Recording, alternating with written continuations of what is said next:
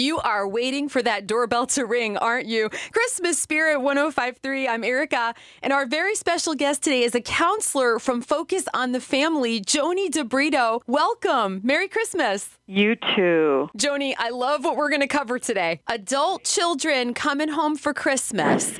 I feel like it's those unmet expectations that we have that get us into trouble. You are right on there. So, how do you steer clear of those? Really, the best thing to do is to talk about those expectations ahead of time. Yes. So, people need to be having those conversations right now if they're getting together for Christmas and talk about what are my expectations, what are your expectations. So, typically, if parents hear, oh, so and so is coming home for Christmas, all of a sudden they launch into making all kinds of plans. Ah. And the plans often step on the toes of their younger children who are coming home. They're adult children, obviously, but they're younger than they are. Yeah. And their children are thinking, oh, yeah, I want to spend some time at home with mom, with mom and dad, whomever, but I also have lots of things I want to do with friends that I get to reconnect with when I'm at home, Yes. etc. So if you have the conversation ahead of time and say, here's what I'm thinking in terms of the time that you're home, what are you thinking, and you can figure out where you agree and then negotiate about the places where you disagree, you're going to be much more likely to have a happy time together. I like that.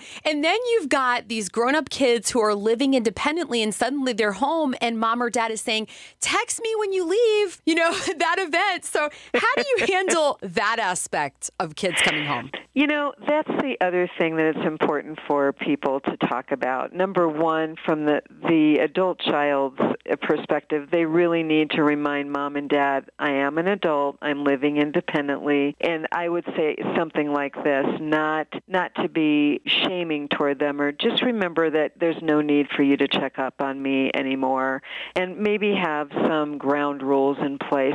Sometimes parents have some great reasons for kind of wanting to keep up on what their kids are doing.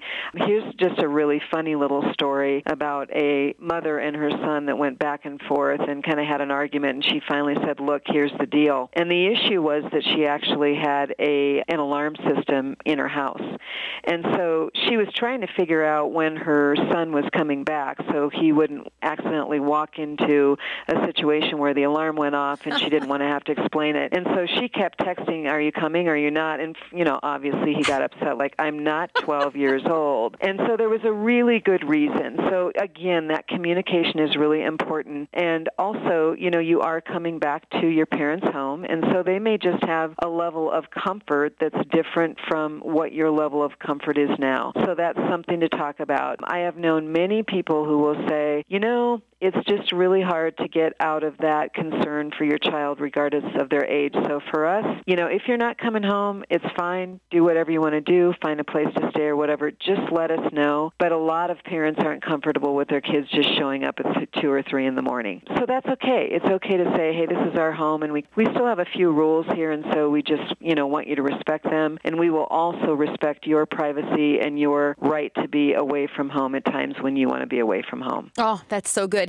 What do you do if your feelings get hurt as a mom or dad because your kids do, like you were saying, want to spend time with their friends? How do you manage those feelings and emotions? Well, I think first of all, you have to recognize that that's not necessarily a bad thing. Obviously, as people are developing into young adulthood, it's really important for them to form relationships in their peer groups, to have friends. That's good. You know, we don't want kids to be um, lonely. We want them to have those relationships. So think about that as, okay, this is a really good thing. Now, it goes to an extreme when someone comes home and they hang their hat there and they might show up, you know, to sleep for five hours and they're gone the whole time. Yeah. That, again, is one of those things where it's very realistic for a parent to say, I get that you need to have some time with your friends and so forth. That's actually a really great thing. But can we at least talk about, you know, having some times together that are quality times as opposed to you're just coming and going and using this as a place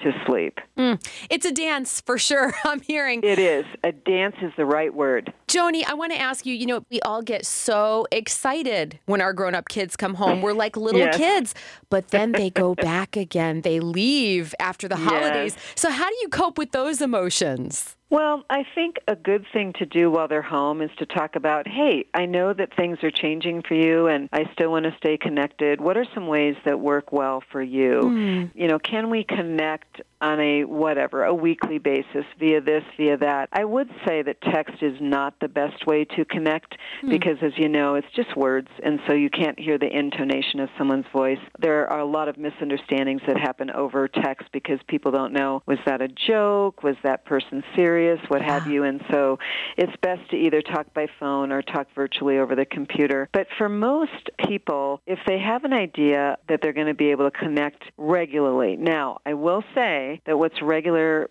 in a parent's mind is often very different in an uh, adult child's mind or a young adult's mind. So they might say, "Oh yeah, we'll connect once a month," and the parent is thinking twice a week or something. Sure. That's probably now. It depends on the relationship. Some parents and adult children are very close and they naturally connect regularly and so they don't really even have to talk about it. But if it's something where you haven't had a lot of connection and you want a little bit more, you could say that. You could say, you know, it's been great, you know, seeing you have your own life and develop your own life, but we do still want to be connected.